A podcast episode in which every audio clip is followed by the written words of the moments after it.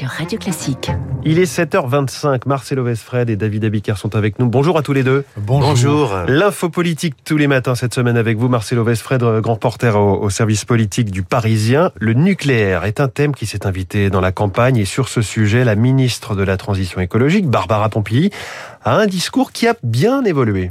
C'est le cas de le dire. hein. D'ailleurs, on va beaucoup parler d'atomes aujourd'hui à cause hein, d'un pavé de 500 pages rendu public ce matin. Le rapport sur l'énergie en 2050, il est signé du gestionnaire du réseau électrique national, RTE.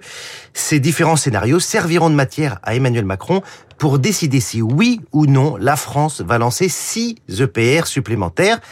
Cette décision, elle devrait être dévoilée à la mi-novembre hein, par le président.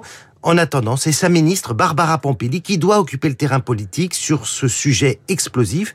Et le moins qu'on puisse dire, c'est qu'elle fait entendre une petite musique étonnamment pragmatique. Elle s'en prend à Jean-Luc Mélenchon et à son ancien camarade d'Europe Écologie euh, Les Verts, Yannick Jadot, qui pense qu'on peut sortir en quelques années seulement du nucléaire. Ça ne tient pas la route, s'énerve Pompili. On va droit au blackout, ajoute-t-elle. Voilà euh, pour ces mots.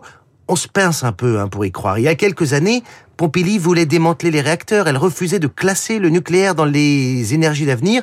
Elle avait même pondu un rapport parlementaire sur les risques d'accident. Alors comment est-ce que vous expliquez cet aggiornamento? C'est le fruit d'un alignement de planètes. D'abord, le prix des énergies fossiles a flambé. Il faut donc trouver une alternative.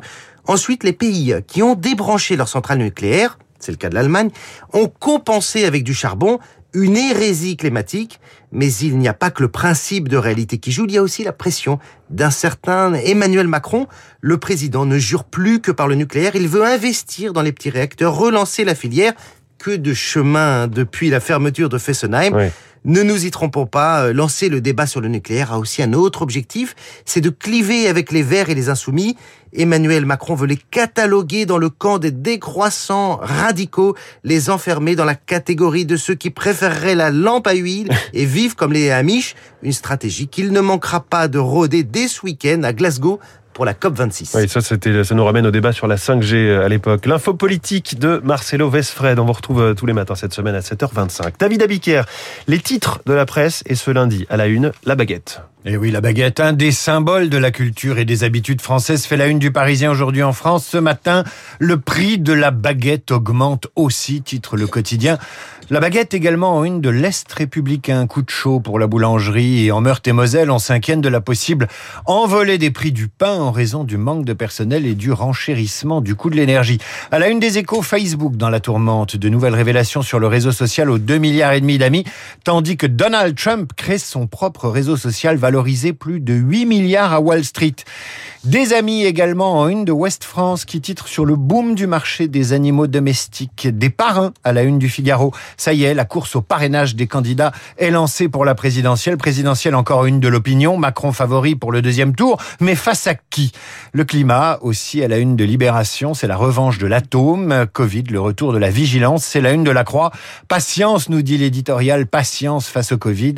Ça va bientôt faire deux ans qu'on patiente. On va patienter euh, juste une petite heure pour retrouver la revue de presse complète de David Abiker, 8h30, avec Renaud Blanc. Bonjour Renaud. Bonjour François. La matinale de Radio Classique avec votre invité. Eh bien, c'est Pascal Horry, euh, historien et académicien qui publie aux éditions bouquins de la haine du juif, l'antisémitisme depuis euh, 2000 ans. Pascal Horry, pour commenter euh, l'actualité, on parlera bien sûr de ce livre, mais aussi de la France et de son supposé déclin de la présidentielle et de la façon dont certains candidats se servent de l'histoire pour développer leurs idées.